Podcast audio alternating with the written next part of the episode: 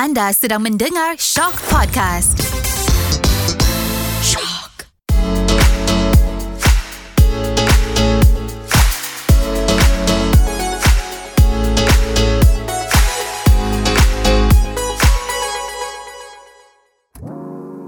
Hai Assalamualaikum Kembali lagi dalam Celebrity Podcast Haidar Hasanuddin So Minggu ni aku nak share dengan korang pula Apa detik paling suram yang pernah jadi dalam hidup aku? Aku percaya setiap orang yang hidup di dunia ni Dia akan ada uh, detik ataupun momen yang kita semua kena lalui. Mungkin ada yang berat, ada yang ringan Tapi setiap orang, dia adalah benda ni Sebab kita manusia kan Kalau tak ada momen-momen ni Kita akan hidup ni bersahaja je. Ha, Kita mulalah lupa kat dia kan? Ha, So benda berlaku pada tahun 2021 Masa ni kita tengah PKP Tapi dah ada sedikit kelonggaran untuk keluar. Tak silap aku. Aku masih bekerja Masih bekerja tetap Belum lagi terlibat dalam lakonan. Dan masa tu aku uh, work from home. Kita semua diminta bekerja dari rumah. Dan satu malam ni aku dapat call Daripada adik aku Adik perempuan aku. Bagi tahu Dia call pukul 1 pagi. Dia call tu dalam keadaan nangis lah. And to be honest sebenarnya Aku kalau family call selepas pukul 1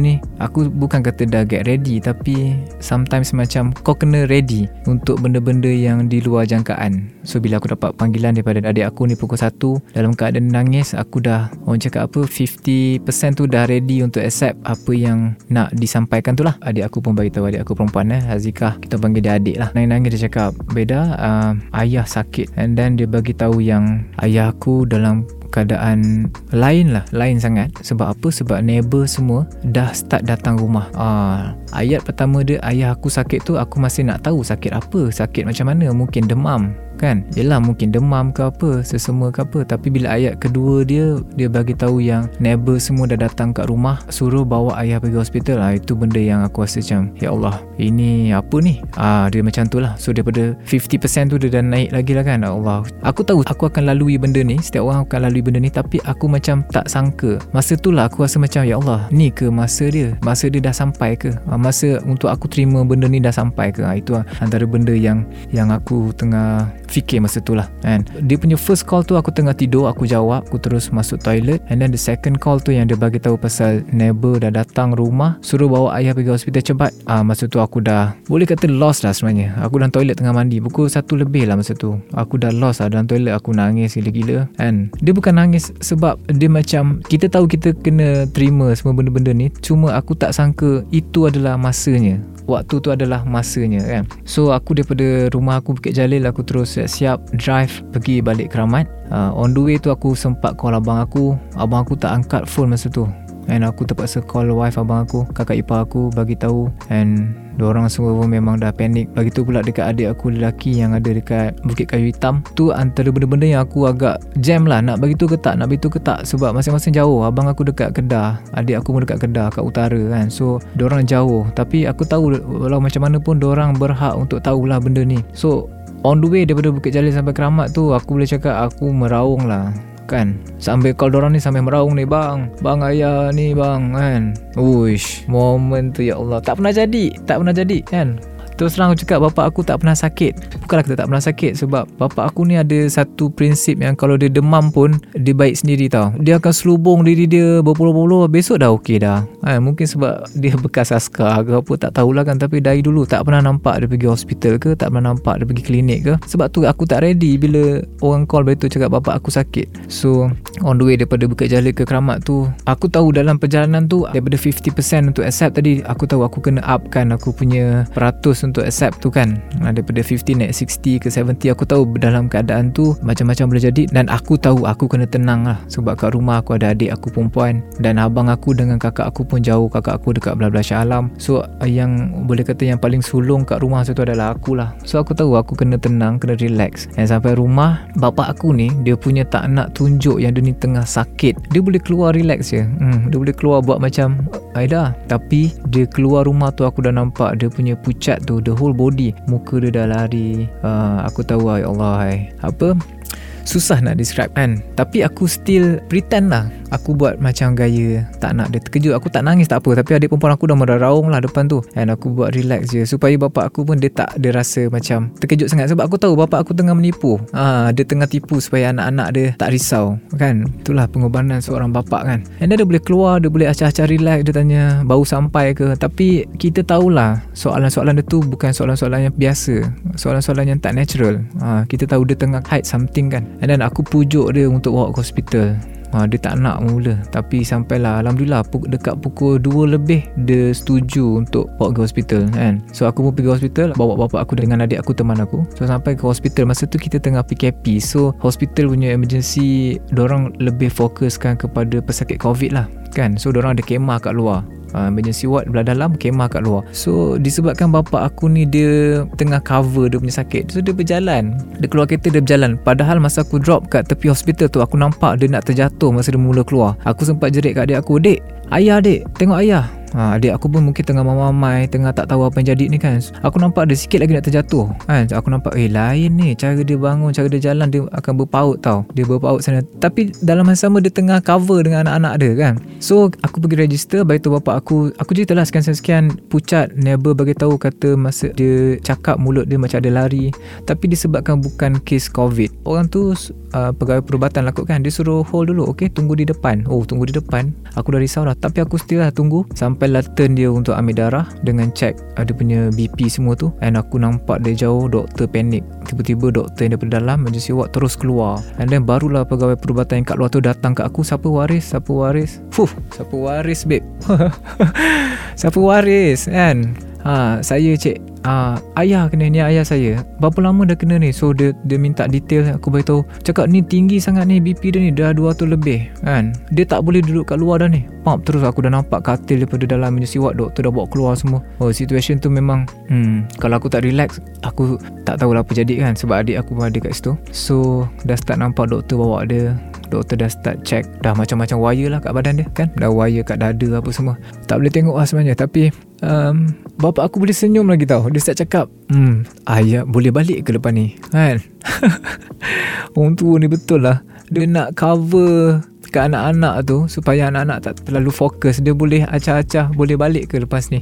Ayah tak suka lah tidur hospital kan? Hmm. padahal masa tu doktor dah dah kecoh dah masa tu dia de- dekat apa CCU kot nah. Sebab ward memang penuh masa tu dengan covid. Even katil dia pun orang pasang plastik tu kan nak cover kan? Ha. and then barulah doktor baru tu cakap BP dia sangat tinggi. 200 lebih. 200 lebih ni bukan kata tak normal dah dah berbahaya lah kan? So orang dia tanya lah ada terjatuh ke apa? Sebab sangat bahaya. Memang patut bapak aku pucat. So dia pun ditahan lah kat ward kan? Dan abang aku pun call bagi tahu orang dah on the way. Dia ambil adik aku lelaki tu dekat sana. And orang pun on the way daripada utara datang ke KL the whole family adalah masa tu.